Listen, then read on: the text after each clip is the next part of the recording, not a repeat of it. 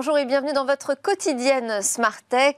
Nous ouvrons aujourd'hui pratiquement en même temps qu'un événement cyber majeur et la cybersécurité, ce sera un des sujets qu'on traitera de différentes manières aujourd'hui dans Smart Tech. Notamment, on va commencer avec Guillaume Tissier, mon premier invité, qui est le co-organisateur du Forum international sur la cybersécurité. Je lui poserai la question de comment faire progresser justement cette sécurité dans le monde cyber. Et puis au cœur de cette émission, on va s'intéresser aux chatbots. Alors ces chatbots euh, de retour. Ce sont devenus des interlocuteurs de plus en plus euh, réguliers pour nous sur les sites, sur les applications. Quels sont les usages, les bonnes pratiques, les coûts, les retours sur investissement. En tout cas, on va voir comment ils nous parlent de plus en plus. Et puis dans notre rendez-vous avec le monde de la donnée, c'est là où on va reparler de cybersécurité avec une réflexion euh, différente. On va voir comment on passe d'un enjeu technique à un enjeu culturel. Et oui, la cybersécurité, c'est aussi une affaire culturelle. Et nous conclurons avec un sourire, celui d'un robot qui apprend petit à petit à copier nos émotions et nos expressions. Mais tout de suite, donc place à l'interview cyber.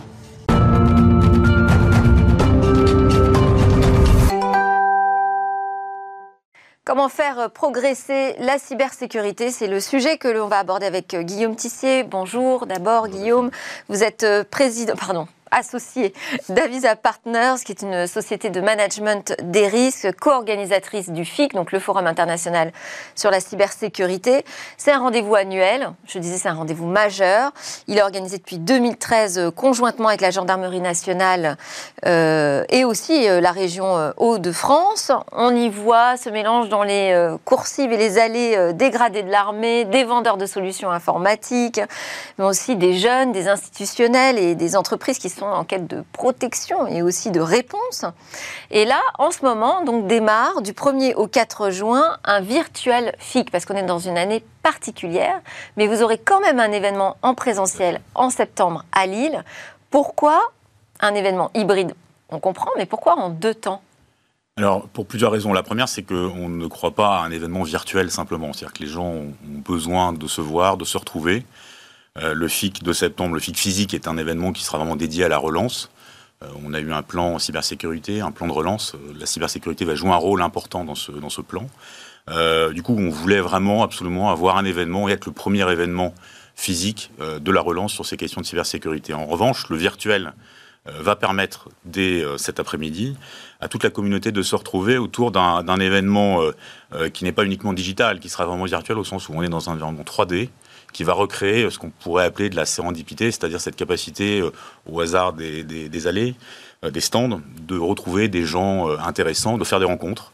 et donc c'est tout, tout l'objet. Pour nous, c'était pas simplement d'avoir du digital, de capter des, des, contenus, de diffuser la partie forum, mais c'était aussi de recréer un salon qui sont un salon virtuel. Donc là, c'est plutôt des stands qu'on va aller visiter. Et ça va être les deux. Ça va être à la fois quelques, quelques, tables rondes, quelques, quelques keynotes qui vont avoir lieu dans un amphithéâtre, un auditorium euh, virtuel, et puis en même temps, effectivement, euh, un salon avec 200 exposants qui seront là. Euh, qui rencontreront leurs clients et qui vont permettre, voilà, de, euh, qui vont pouvoir échanger, rencontrer, faire du networking, faire du business, ce que finalement tout le monde attend depuis euh, un an et demi, puisque finalement les dernières manifestations, le dernier FIC, c'était en, janvier 2020, avec plus de 13 000 personnes à Lille. voilà, donc les gens sont impatients de se retrouver. Bon, et ce sera intéressant d'avoir votre retour d'expérience sur justement cet événement hybride en deux temps. quels sont les grands sujets de préoccupation aujourd'hui pour le FIC? Alors ils sont, ils sont nombreux. Euh, le FIC de cette année euh, sera dédié à la notion de sécurité collective et collaborative. Alors qu'est-ce que ça veut dire ça? Alors c'est euh, finalement un, un, sujet euh, majeur qui est le fait que face euh, à des attaquants qui bénéficient d'une certaine forme d'asymétrie, de, hein, il faut pouvoir échanger, il faut pouvoir collaborer. ce sont les collaborations entre les CERT, entre les entreprises, et finalement la, la, défense suppose une meilleure collaboration, collaboration entre les systèmes, entre les équipes notamment. Donc on a dédié ce FIC de septembre à, ce, à ce, sujet de la collaboration, mais autrement vous allez retrouver... Mais c'est un enjeu déjà qui existe depuis euh, toujours, justement, c'est euh, un peu le, la raison d'être du FIC, c'est de dire on doit tous travailler ensemble. C'est effectivement un événement d'écosystème, je pense qu'il faut aller plus loin dans la collaboration, il y a d'ailleurs... Qu'est-ce qui manque, qu'est-ce qu'on n'a pas encore réussi à faire? Alors il y a notamment euh, un, véritable sujet au plan industriel, euh, d'où la création d'ailleurs d'un campus euh, cyber qui a été voulu par le, président de la République et qui va être inauguré normalement au, deuxième semestre 2021.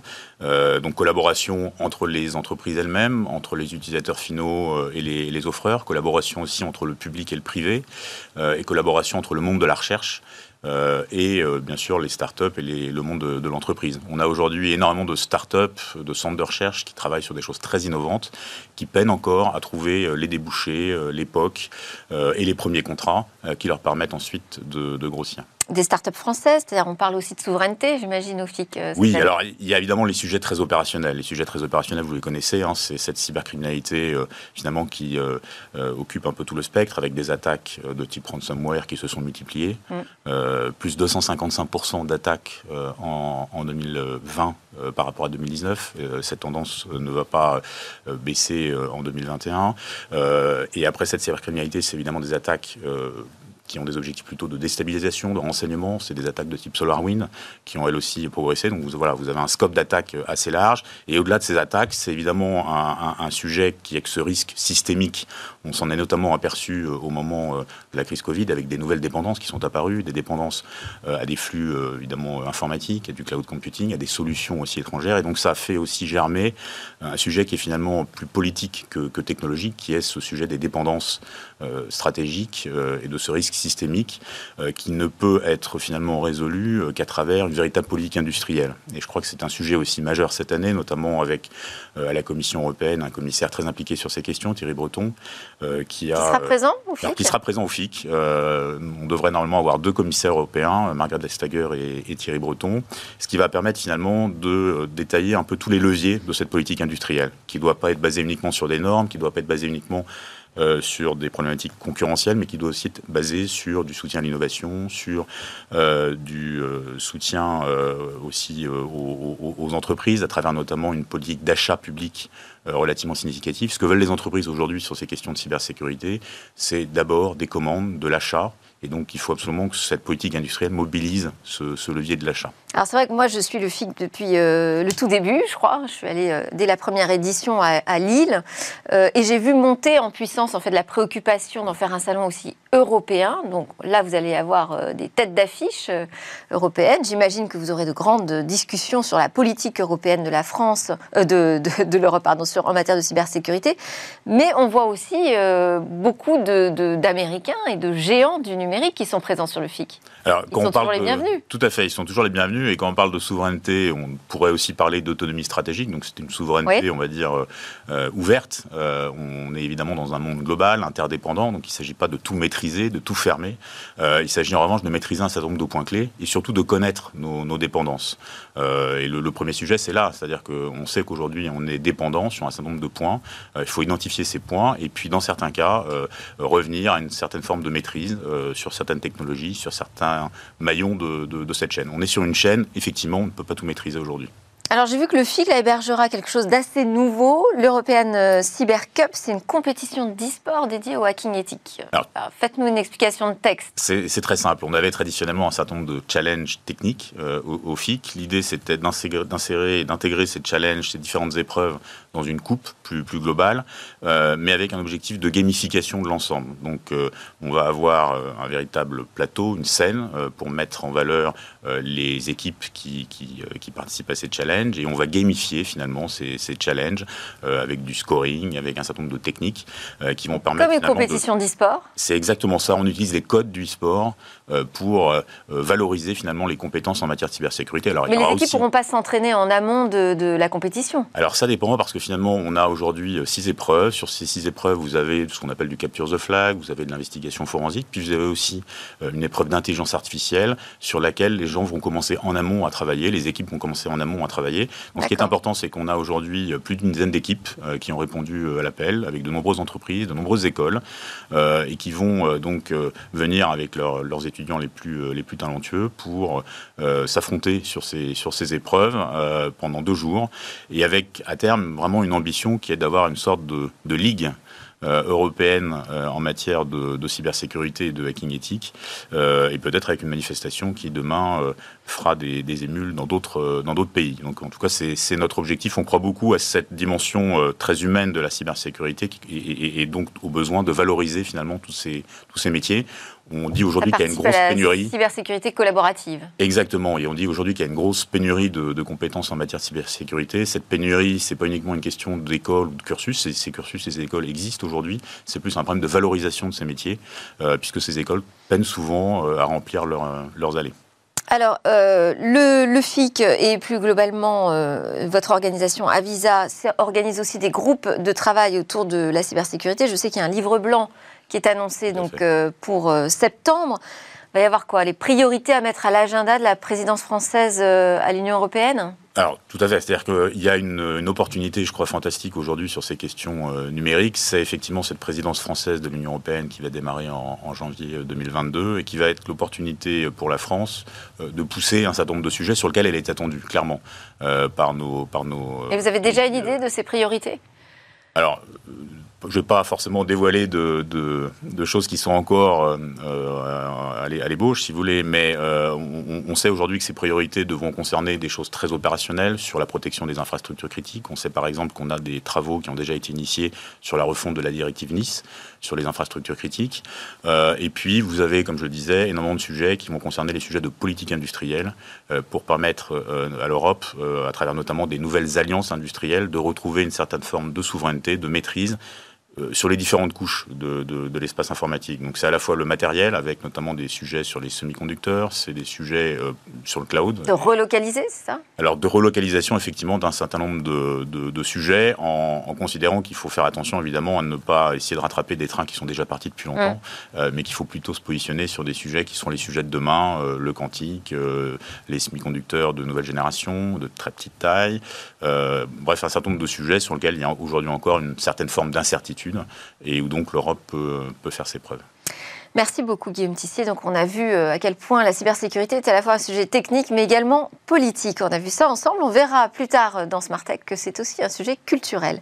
Je rappelle Guillaume Tissier que vous êtes co-organisateur du FIC et associé d'Avisa. Donc le FIC euh, virtuellement démarre aujourd'hui euh, jusqu'au 4 juin. On passe à un tout autre sujet. On va s'intéresser désormais aux chatbots qui font leur grand retour.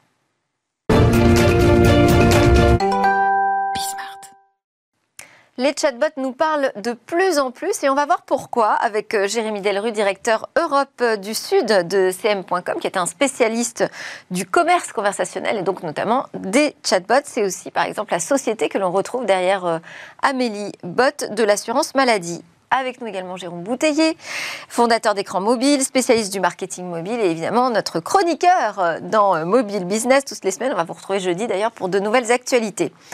Mais d'abord, on va commencer donc à s'intéresser à ces euh, chatbots et plutôt à définir ce qu'on entend par un chatbot. Qu'est-ce qu'il y a derrière cette notion, Jérémy Delru Ok.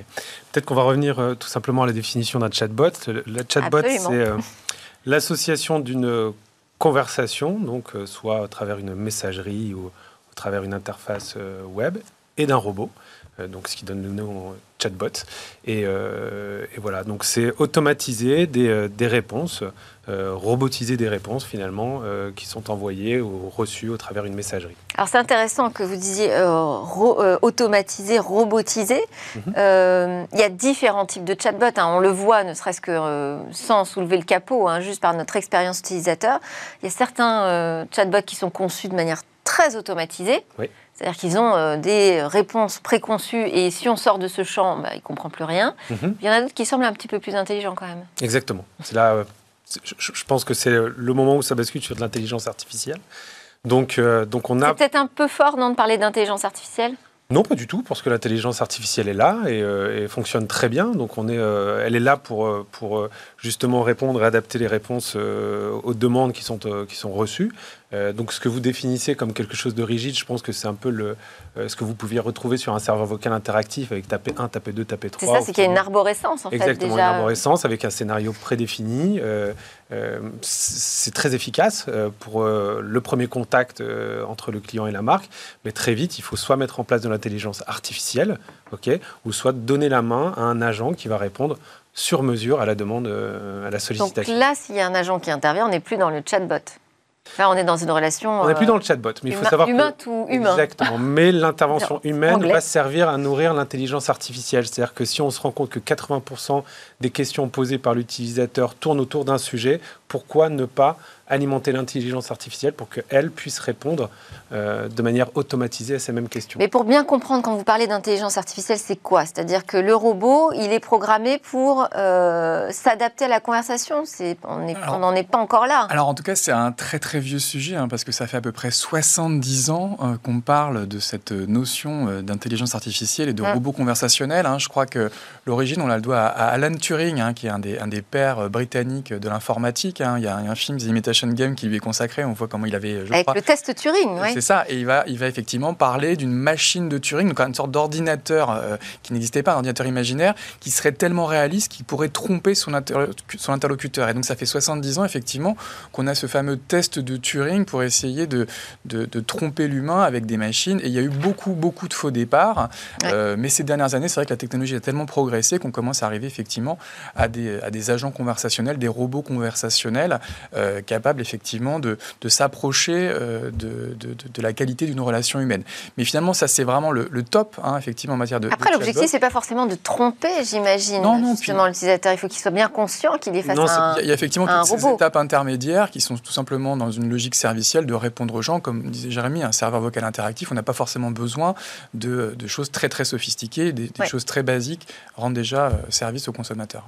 Quand, quand, vous parlez de la notion de duper, c'est vrai que euh, avec un serveur vocal interactif, on a toujours le, on a toujours en tête la voix du robot ou la voix artificielle qui nous parle. C'est-à-dire que l'oreille sait euh, se rendre compte de ça, donc il n'y a pas de souffle dans la, conversation.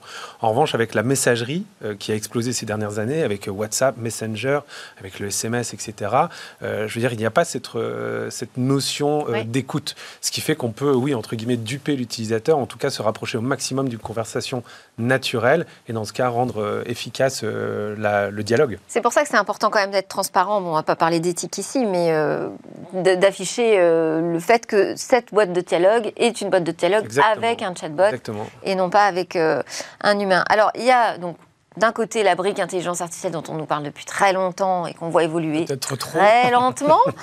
bon, mais il y a aussi les chatbots qui ont connu quand même une envolée à un moment. On, on, avait, on ne savait même plus les compter d'ailleurs sur Facebook Messenger. Bah, et puis ça s'est arrêté. Il y a clairement eu, euh, bah, il y a à peu près 5 ans, hein, au printemps 2016, quand euh, Facebook Messenger s'est transformé en plateforme, il y a eu le lancement de la, Messenger plateforme, il y a eu un buzz incroyable, effectivement, autour des, chatbots et puis globalement autour de l'intelligence artificielle. Et c'est vrai qu'il y a eu beaucoup, beaucoup de, de communication très enthousiaste euh, sur l'IA, beaucoup de lancements de chatbots. Et puis c'est vrai que bah, le, hype est un, la hype est un peu retombée, comme malheureusement ça arrive très souvent dans la technologie. Et beaucoup des chatbots qui étaient très ambitieux n'ont peut-être effectivement pas atteint leurs objectifs mais ça a permis quand même de, tester pas mal de, nouveaux concepts, à beaucoup de marques de déployer des choses très intéressantes. On peut penser à la RATP, on peut penser à la SNCF, et euh, certains de ces chatbots sont quand même massivement utilisés. Alors c'est vrai que c'est peut-être pas les, les volumétries qu'on attendait. On peut aussi pointer le fait que Facebook a finalement pas beaucoup mis en avant ces chatbots. Il n'y a pas un bot store comme il y a un app store, donc il y a encore beaucoup de choses à faire en matière de découvrabilité. C'est même euh, l'inverse, c'est-à-dire que Facebook a décidé du jour au lendemain de ne plus mettre en avant les chatbots sur Messenger. Disons qu'il y a eu une même eu une opération de Clévy, qui est une, autre entreprise spécialisée dans les chatbots, qui, euh, qui s'intitulait Save Your Chatbot, pour euh, voilà, proposer aux entreprises de récupérer leur outil. C'est vrai que Facebook a, donné la priorité à une refonte de Messenger, à l'interopérabilité avec les autres messageries, et on sent que toutes ces fonctionnalités avancées, qui n'avaient peut-être pas rencontré euh, le, succès escompté à l'époque, ont été mises un petit peu en, sourdine pour quelques années.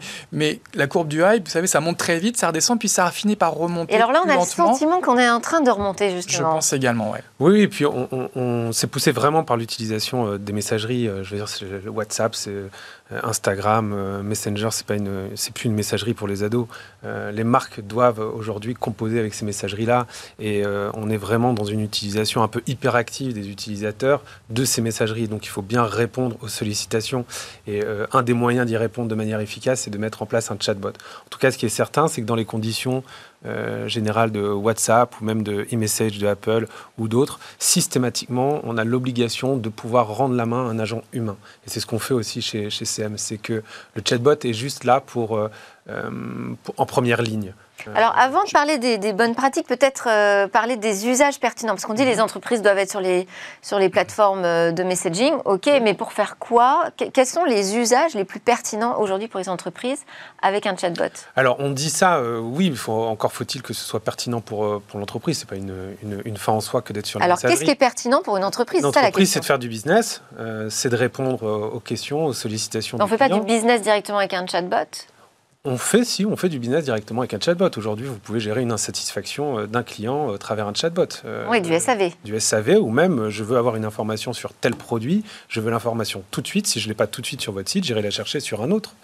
donc, il faut pouvoir répondre de manière efficace et immédiate à la question, à la demande, en tout cas.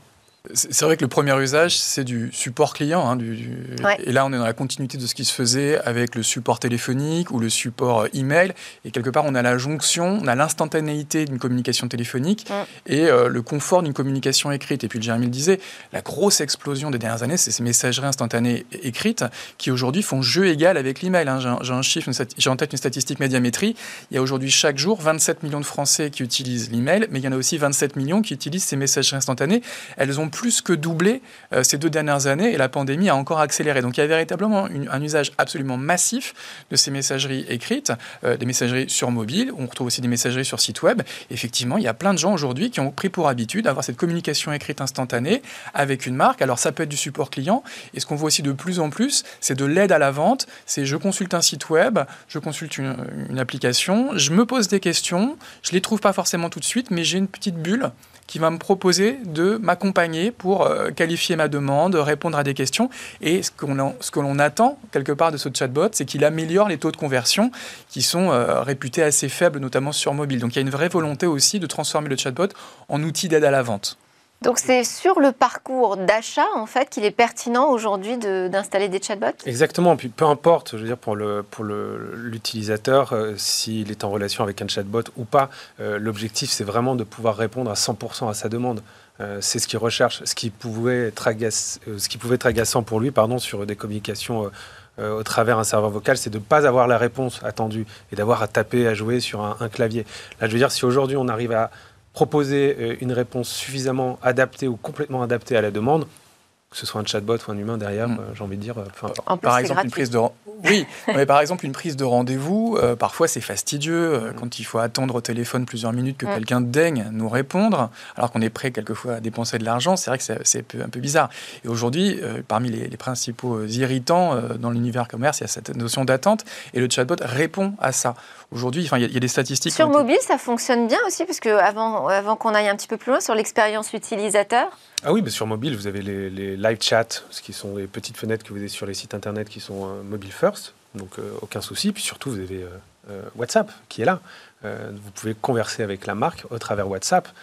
et derrière, c'est davantage, on va davantage vers un usage vocal peut-être sur mobile? Non, je pense pas. Je pense que l'usage vocal, c'est assez. Pour écouter, c'est très simple.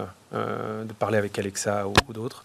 Euh, en revanche, lorsqu'il s'agit de, converser, euh, d'avoir une réponse en retour, c'est là où c'est délicat pour moi. C'est très compliqué parce qu'on on sait qu'on a affaire à un robot. je veux dire, encore une fois, il n'y a pas de souffle, il n'y a pas de respiration, il n'y a pas de tout ça. Donc ça, c'est peut-être pas forcément un problème. C'est ah, pas un problème. Ça crée pas de confiance, mais, non, ça crée pas de. Puis, puis, encore une fois, je pense que la personne, ce qu'elle aime bien, c'est de voir qu'elle est en train de taper un message et que de... l'avantage avec un WhatsApp, c'est qu'on voit lorsque la personne est en train de répondre, la personne est en train d'écrire, c'est écrit en haut de l'application. Donc il y a vraiment quelque chose d'instantané. On peut patienter, c'est vrai. Exactement. C'est vrai que le voice bot euh, introduit une complexité supplémentaire, le text to speech ou le speech to text dans l'autre sens, euh, et ça nécessite effectivement des briques de, natural language understanding, natural language processing. Hein. C'est souvent ces briques-là qu'on désigne comme des briques d'intelligence artificielle. effectivement, ça, ça, ça, ça, va plutôt vers des, vers des euh, voice bots un peu plus compliqués. Néanmoins, il y, a, il y a une étude de la Poste là qui estime qu'il y a 20 millions de Français aujourd'hui qui utilisent maintenant de la commande vocale vocales ou des assistants vocaux. Il y a 3 millions de foyers qui sont équipés mm. d'un assistant euh, domestique, un type euh, OK Google, Amazon, Alexa. Donc il y a quand même euh, une, part significative de la population aujourd'hui qui a pris l'habitude de passer de la commande vocale à, un objet en attendant une réponse. Et moi, ce qui me, enfin, je vois la montée en puissance des objets connectés. Vous avez une, Apple Watch au poignet, vous avez peut-être des AirPods. Il y a tout un tas d'objets connectés qui, qui, se multiplient aujourd'hui dans notre écosystème. On attend 30 milliards d'objets connectés d'ici 2-3 ans contre à peu près 8 à 10 milliards de smartphones et d'ordinateurs. Donc il y aura beaucoup d'objets connectés et je pense sincèrement que l'interface naturelle pour dialoguer avec ces objets connectés, ça sera la voix et ça sera D'autant plus sur mobile, non Sur quand même l'interface euh, clavier est limitée. Dans sa voiture, dans sa cuisine, dans tout un, tout un tas de contextes où effectivement on n'aura pas forcément les mains euh, libres et on, appréciera la voix. Mais ça sera quand même des usages avancés, des chatbots un peu sophistiqués. Aujourd'hui, effectivement, euh, la priorité, c'est des choses très basiques qui reposent sur l'écrit parce que c'est ça qui explose avec ou sans machine, hein, ça c'est certain. Alors j'évoquais euh, Amélie Bot. Donc euh, ça fait un an que vous avez lancé ce chatbot avec euh, l'assurance maladie. Ça m'intéressait d'avoir un retour d'expérience. Le retour est plutôt hyper positif. Donc on a lancé ça pendant la, pandémie, pendant la première vague, et naturellement la plupart des Français qui étaient en, en arrêt maladie euh, pour, euh, pour cause de ben, il n'y avait plus d'emploi, euh, ont très vite voulu savoir comment ils allaient être remboursés, comment c'était pris en charge. Donc il y a eu un afflux de demandes et il a bien fallu les, les traiter. donc on parle de millions de requêtes qui ont été traitées par le bot dès les premiers mois. J'ai vu un million d'interactions par mois. Exactement, c'est plutôt énorme. parce que tout simplement, le bot était fait de, de la manière qui réponde complètement aux, questions, aux questions des, des personnes. Euh, et quand on appelle. Est-ce que ça s'est substitué à l'outil euh, messagerie euh, qu'on trouve aussi hein, sur le site d'Amélie? Oui, oui, ça s'est substitué à l'outil messagerie. L'objectif, c'était aussi de se substituer aux mails, aux appels vocaux. Et donc, ils ont vu qu'il y avait une, une forte baisse euh, de ces canaux euh, au profit du, chatbot. Donc, euh, ce qui est hyper intéressant, c'est que le bot apprend en permanence. Donc, toutes les questions qui, pas, qui ne sont pas traitables dans le bot vont permettre d'alimenter une base de données sur laquelle on va apporter de nouvelles réponses et enrichir le bot. Donc, c'est vraiment un travail continu d'alimentation de ce bot, ce qui fait qu'il est de plus en plus efficace. On a d'autres exemples de chatbots réussis? Bah, récemment, il y a eu un, chatbot euh, sur le Covid, hein, par exemple, qui, a, été lancé pour effectivement répondre aux questions des gens. Euh, Parcoursup, hein, que c'est un gros sujet en ce moment pour beaucoup d'étudiants, qui, a maintenant son, chatbot. Et puis j'évoquais aussi les, chatbots de la, de la SNCF ou, de la RATP, euh, qui permettent effectivement de, répondre aux questions. Mais c'est vrai que celui, l'exemple de, de, l'assurance maladie est intéressant parce qu'effectivement, on a une organisation qui peut être publique, qui est privée, qui est souvent débordée par les demandes. Et c'est clair qu'avec le Covid, il y a eu une explosion des demandes parce qu'il y avait beaucoup de gens qui étaient légitimement euh, anxieux, inquiets, ils voulaient des explications. Euh, et c'est des chiffres qu'on retrouve partout hein, dans l'univers de l'emailing. Hein. je crois qu'il y a eu plus 10% euh, de volumétrie d'emails l'année dernière. je crois aussi pareil dans le SMS de, service. Donc il y a eu globalement, je pense, l'univers du CRM a été débordé l'année dernière par une hausse très forte de son activité. Et il faut de nouveaux outils. Je crois que le, téléphone et les serveurs vocaux, ça, ça suffit plus. L'email, ça suffit plus. Et beaucoup d'organisations réfléchissent à une autre solution euh, qui peut être à la fois efficace d'un point de vue informatique, euh, rapide pour le client. Et le bot, euh, contrairement à une idée reçue, il n'est pas forcément là pour remplacer des agents, mais il est plutôt là pour absorber ce volume, qualifier les demandes, répondre quelque part aux questions les plus basiques qu'on retrouvait sans doute déjà dans une foire aux questions, et après éventuellement renvoyer les, les, cas les plus compliqués vers des agents humains pour un traitement et un accompagnement sur mesure. Alors ça veut dire que ça pose aussi la question de qui s'occupe de ce chatbot euh, dans l'entreprise?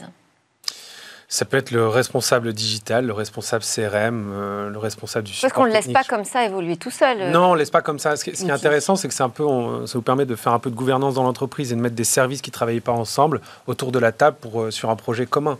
Euh, on voit sur, euh, sur l'assurance maladie, euh, vous avez en effet la, responsable du centre d'appel qui va venir alimenter avec les questions qu'elle peut recevoir, mais il y a aussi la DSI, bien évidemment, il y a aussi le digital, puisque ça touche au site web. donc toutes les personnes sont plutôt concernées par le... Il faut pas, besoin d'avoir une maîtrise technologique quand on passe par un prestataire externe, j'imagine.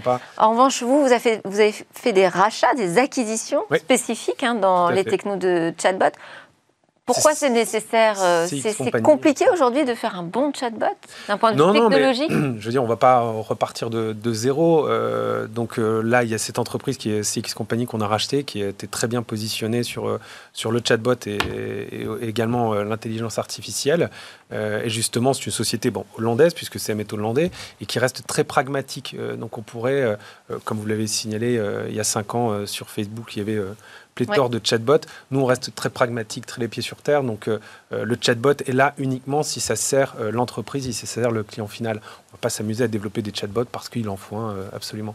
donc, donc, voilà. Et c'est plutôt hyper simple à mettre en place, puisqu'encore une fois, il suffit d'écouter les demandes qui arrivent sur les centres d'appel ou les demandes qui arrivent par email et les automatiser au maximum euh, au travers le chatbot. Mais du côté, moi, ce qui m'intéressait, c'est du côté coulisses. C'est pas aussi simple que ça en a l'air, visiblement. Bah, ça, c'est notre métier. Mais euh, Oui, mais moi, c'est ça qui m'intéresse, c'est votre métier.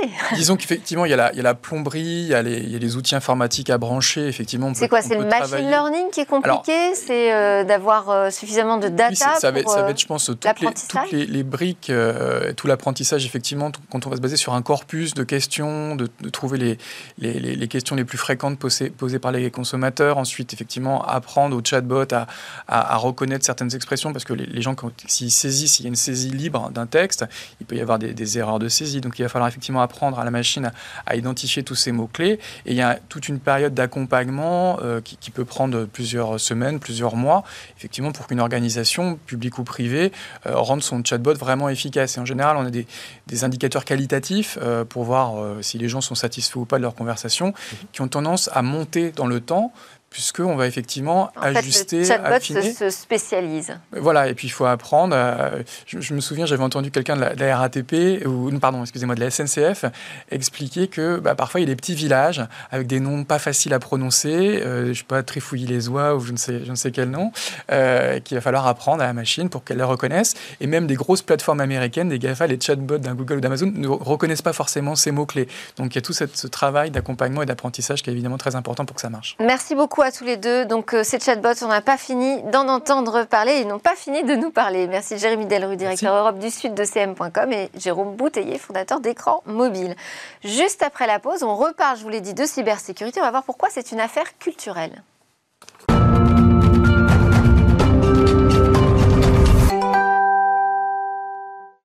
Et nous sommes de retour donc sur le plateau de Smartech pour notre rendez-vous avec le monde de la donnée. Aujourd'hui, c'est Thibaut de Saint-Maurice, chercheur en philosophie à l'université euh, Panthéon, pardon, Sorbonne, je vais y arriver, et vice-président du Cercle de la donnée, qui nous propose une réflexion originale sur notre rapport à la donnée et à sa sécurité. Bonjour Thibaut. Bonjour Delphine. Vous souhaitiez en particulier ce matin donc attirer notre attention sur l'importance de la culture en matière de cybersécurité et de vie numérique. Oui, en fait, c'est une réflexion qui part d'un triple constat euh, le premier constat, il, s'appuie sur euh, des chiffres hein, qui sont ceux euh, du site cybermalveillance.gouv.fr sur lequel les Français peuvent renseigner les actes de malveillance cyber dont ils sont les victimes. Et ce site a, mené une étude avec l'Institut national de la consommation et qui révèle qu'aujourd'hui, 9 Français sur 10 ont été victimes, alors pas toujours en, le sachant, mais de, de cybermalveillance. Et puis, d'un autre côté, ces Français, euh, quand on les interroge, euh, deuxième constat, euh, pensent encore trop souvent que la cybersécurité, c'est l'affaire de ceux qui leur vendent les appareils. Mm C'est pas mon problème, c'est le problème des marques de ordinateurs, de téléphonie, etc. et on croise avec un troisième fait totalement hallucinant, c'est que encore aujourd'hui, eh bien, 1, 2, 3, 4, 5, 6, c'est le mot de passe le plus utilisé par nos concitoyens. Donc on a un triple constat qui est un peu inquiétant, puisque d'un côté, la cybermalveillance augmente et on est de plus en plus particuliers, hein, victimes de ces, euh, de ces cybermalveillances, et que d'un autre côté, la prise de conscience n'est pas tout à fait claire. Et en fait, je crois que ça, ça appartient à, une, complexité qui est la suivante, c'est que au fond, nous utilisons des appareils tous les jours qui sont bien trop complexes pour nous. En revanche, leur usage est d'une grande facilité. Moi, je ne sais pas très bien comment il marche mon smartphone et je ne sais pas très bien comment il fonctionne mon ordinateur. Et donc c'est le paradoxe où on est utilisateur de machines technologiques qui sont ultra performantes alors que notre maîtrise technologique à nous pour les utiliser, elle est beaucoup moins forte. Est-ce que ça veut dire qu'il faudrait qu'on devienne tous des euh, super experts en informatique Alors euh, oui, ça pourrait être une piste, hein, mais ça n'est pas possible. On ne peut pas tous devenir des experts en informatique. L'école déjà s'occupe hein, euh, des jeunes générations, des enfants, des ados, en commençant à introduire hein, cette culture cyber dans, dans, les, dans les enseignements, mais tout le monde n'est pas à l'école. Et, et pour ceux qui ont quitté l'école depuis longtemps, il est temps en fait de trouver de nouvelles ressources. Alors je voudrais prendre une analogie, c'est celle de la sécurité routière. Entre 1976 et aujourd'hui, euh, les actions, euh, les, politiques de, de, sécurité routière a permis de diminuer le nombre de morts. On est passé à peu près de 16 000 morts sur les routes par an à un peu moins de 3 000 morts. Comment? Parce qu'on a renforcé la sécurité des véhicules, parce que aussi on a renforcé la législation mm-hmm. sur les excès de vitesse, l'alcool, mais aussi parce que une grande politique de communication, de sensibilisation a été menée. Vous le connaissez, hein, ce slogan de la, sécurité routière, hein, tous touchés, tous concernés, tous responsables. Euh, quelque chose comme Sam, par exemple, celui qui, conduit, euh, c'est celui qui boit pas. Voilà, tout ça, ce sont des, références communes qui sont passées dans une forme d'imaginaire commun. Il me semble qu'il est urgent que nous disposions de cet imaginaire aussi euh, pour ce qui relève de la cybersécurité. Alors c'est quand même moins facile euh, de retransmettre une image d'une attaque informatique ou par rançongiciel qu'un accident de voiture. Oui, c'est vrai, c'est moins spectaculaire. On a un problème esthétique. C'est-à-dire qu'il est difficile de représenter sur des écrans ou dans nos imaginaires ce qui se passe à l'intérieur des machines qui ont ces écrans, ce qui est un peu une sorte de double paradoxe. Et c'est la raison pour laquelle je pense qu'il faut s'adresser, qu'il faut aller voir du côté de ceux qui sont des professionnels de la création esthétique en l'occurrence les cinéastes, euh, les showrunners de séries, pourquoi pas les écrivains, pourquoi pas les, euh, artistes de spectacles vivants qui peuvent proposer des choses avec de la vidéo, etc. Bref, aller du côté de ceux dont le métier artiste consiste à nous rendre sensibles des réalités qui ne sont pas sensibles. Et donc, ma conviction, c'est que nous devons porter un regard un peu différent sur le cinéma, sur euh, le cinéma populaire, sur les séries, par exemple, qui bien souvent avant euh, utilisent euh, aujourd'hui, mettent en scène des personnages euh, ou des situations qui ont à voir avec la sécurité de notre vie numérique. récemment, une série comme une série anthologique comme Black Mirror a proposé un ensemble de situations un peu effrayantes autour des conséquences que ça pouvait représenter. Et donc, il me paraît vraiment très important de, de, de, de nous appuyer sur cette culture populaire commune et de la considérer avec sérieux, parce que souvent on balaye d'un revers de main en disant du divertissement, c'est pas intéressant. Et le pire, c'est que les experts eux-mêmes de cybersécurité disent c'est pas intéressant parce que c'est pas réaliste. Mais en fait, on s'en fiche que ce soit pas réaliste. Enfin, c'est pas intéressant pour eux. Le problème ici est pas celui d'un réalisme de la conformité, mais d'un réalisme des conséquences. Ce qui est important, c'est de comprendre en regardant ces grands films de divertissement ou ces séries, les conséquences que ça peut avoir sur nous. Et c'est ça qui est euh, propre à modifier notre comportement. Alors pour vous, c'est euh, une question de sécurité, mais c'est aussi une question politique? Oui, au fond, c'est une question politique. Le déficit aujourd'hui de culture numérique commune fait que ces questions numériques, dont pourtant Hein, nous sommes tous des usagers à longueur de journée, eh bien, elles sont euh, l'apanage des experts. Euh, oui, c'est compliqué un algorithme, c'est compliqué euh, le, brocage de données, c'est compliqué ces histoires de consentement qu'il faut donner quand on arrive sur des sites internet, on comprend pas toujours. C'est vrai. Mais bien sûr, il y a bien d'autres choses qui sont compliquées dans la vie publique. la fiscalité, les finances publiques, la géopolitique internationale. Et donc, toutes ces complexités-là, pourtant, en tant que citoyen, je dois pouvoir exercer mon choix dessus. Et donc, la nécessité de cette culture numérique commune, c'est un enjeu démocratique essentiel. Il faut que nous puissions, à travers des images et des références communes, eh bien, partager ensemble ces enjeux. Sinon, on entre dans le champ d'une nouvelle servitude volontaire. Merci beaucoup Thibault de Saint-Maurice. Alors on voit des, initiatives heureusement euh, poindre, puis il y a des jeux de société qui sortent sur la cybersécurité et qui peuvent peut-être participer à cette culture populaire autour de la sécurité de la donnée. Il y a du chemin à faire encore au niveau politique. Euh, Thibault Saint-Maurice, je rappelle que vous êtes chercheur en philosophie à l'université Panthéon-Sorbonne, vice-président également du Cercle de la donnée. Merci beaucoup. Merci. À suivre, euh, on parle à la découverte d'un robot qui copie à merveille nos expressions.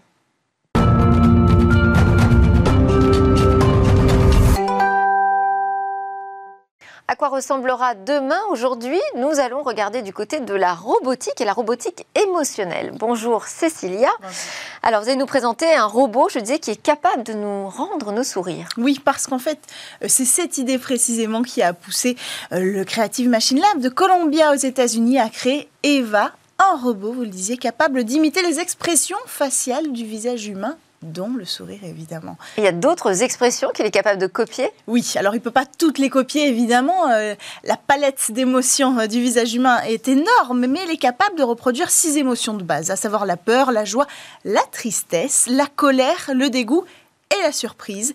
Pour parvenir à faire de telles expressions faciales, Eva est donc équipée de muscles artificiels. Alors, ce sont en fait des câbles et des moteurs, évidemment, qui vont tirer comme ça euh, sur des points précis du visage. Vous allez le voir à l'écran. Alors, ils imitent les mouvements euh, qui se passent dans notre euh, tête, c'est-à-dire que nous, on a plus de 42 minuscules muscles hein, qui vont tirer comme ça sur la peau, sur les os, sur les, sur les muscles. et donc, les muscles artificiels vont imiter la même chose. Et pour que l'illusion soit parfaite, il fallait un visage souple. Ici, une matière en silicone imprimée en 3D et moulée pour coller parfaitement à ce squelette métallique. D'ailleurs, ce robot n'a qu'un crâne, il n'a rien d'autre pour l'instant. C'est une tête posée sur la table. Mais c'est déjà énorme, c'était un défi technologique parce qu'il fallait euh, réussir à concevoir un système suffisamment compact pour s'intégrer dans les limites d'un crâne de la taille d'une tête humaine tout en ayant euh, une fonctionnalité maximale pour reproduire ces expressions. Alors on dit qu'il nous rend nous sourire. Comment fonctionne cette interaction avec l'humain? Alors grâce à l'intelligence artificielle. En fait, le robot, il doit de réunir deux compétences. La première, c'est la partie mécanique, c'est-à-dire réussir à organiser cette, euh, cette composition de, de, fils de muscles artificiels qui doit s'activer au bon moment et de la bonne façon. Et puis de l'autre côté, il a fallu apprendre, apprendre à reconnaître les émotions en face de lui. Alors pour ça, la méthode de Columbia, elle est assez intéressante. Les chercheurs, ils ont réalisé que le robot, euh, eh bien d'abord, il devait apprendre à se connaître lui-même pour pouvoir réaliser ses expressions faciales. Alors pas au sens spirituel du terme, évidemment, mais en fait le robot, quand il, applique une action comme ça, c'est une série de codes qu'il applique. Donc il n'a aucune idée du résultat, de ce à quoi ça va ressembler. Donc les chercheurs l'ont filmé en train euh, d'appliquer ces expressions euh, du visage et lui ont montré comme s'il le mettait en face euh, d'un miroir. Donc il a appris avec lui-même, si j'ose dire, tout seul. Et donc aujourd'hui, quand il va regarder dans le visage euh, d'un humain, en fait, il va reconnaître un sourire parce qu'il aura appris à le reconnaître sur lui-même. Autrement dit, c'est un peu de son sourire à lui qu'il va trouver dans notre sourire à nous. Ah bah, c'est super intelligent. Et euh, à quoi seront utilisés ces robots? Bah Alors évidemment, on est encore loin hein, d'une techno euh, applicable aujourd'hui ou capable de reproduire tous les mouvements. On l'a dit, on est en stade laboratoire. Euh, mais aussi, s'il imite les émotions, il n'en ressent pas. C'est quand même important de le rappeler qu'on est sur un robot et que c'est pas parce qu'il nous sourit qu'il a spécialement envie de nous sourire. C'est parce qu'il a appris à le faire. Alors quand même, c'est une avancée intéressante. Ça va permettre euh, d'humaniser euh, les robots qui sont par exemple assistants dans les hôpitaux, dans les maisons de retraite. Euh, l'idée hein, de tous ces robots humanoïdes, c'est aussi d'accompagner les prochaines générations ou les plus jeunes dans les écoles à avancer avec des fonctionnalités intéressantes. donc ça pourra créer un échange. D'ailleurs, un des étudiants a raconté qu'en travaillant comme ça, il a reçu un sourire spontané